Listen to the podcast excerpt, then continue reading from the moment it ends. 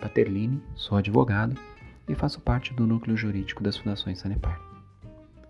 Você sabia que as Fundações Sanepar são entidades sem fins lucrativos?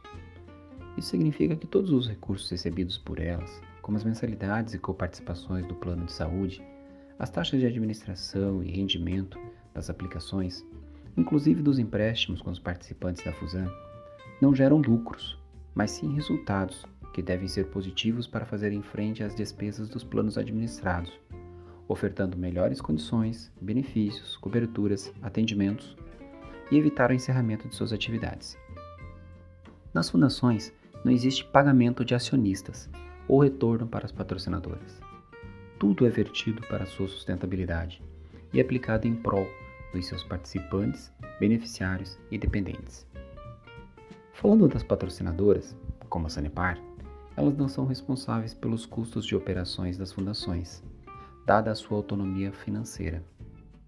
Em face do, do mutualismo que rege suas relações, todas as despesas dos planos são custeadas pelos próprios beneficiários e participantes, calculados atuarialmente em um ano e aplicados no orçamento do ano seguinte, implicando eventualmente no aumento das mensalidades ou das taxas de administração.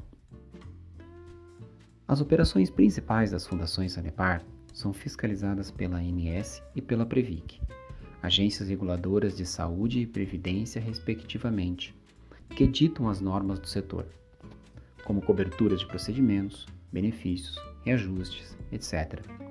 São elas quem dizem se as nossas operações estão corretas e podem aplicar sanções pelo descumprimento de normas. Mas então, por qual motivo as fundações sofrem uma condenação judicial em um processo isolado, sem que haja sanção das agências reguladoras? Diversas situações contribuem para isso.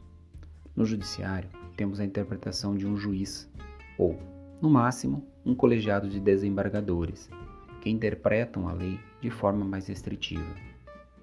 Não raramente desconhecem todas as condições das fundações Some-se a isso a ausência de varas especializadas em saúde e previdência, falta de segurança jurídica no Brasil, o ativismo judicial que atropela o processo legislativo e do fato de termos um ser humano que se sensibiliza diante do alegado risco de vida, por mais inverídica que a situação se mostre no futuro.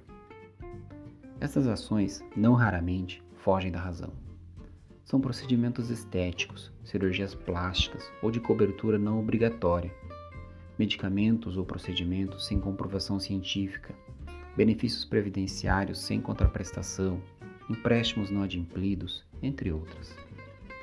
Nesse sentido, é preciso ter em mente que qualquer ação judicial movida contra as fundações prejudica todos os seus participantes, beneficiários e dependentes, pois as fundações não têm patrimônio próprio um sucesso em uma ação, num primeiro momento, vira custo para o autor e todos os outros beneficiários e participantes, pois, como dito, estes custos em um ano são divididos entre todos nos anos seguintes.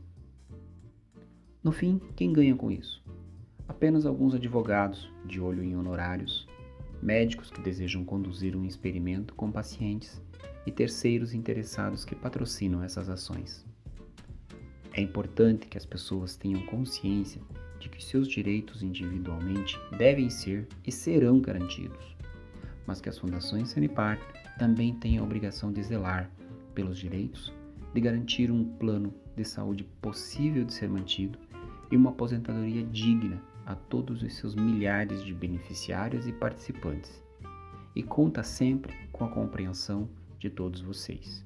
Até logo e ficamos à disposição.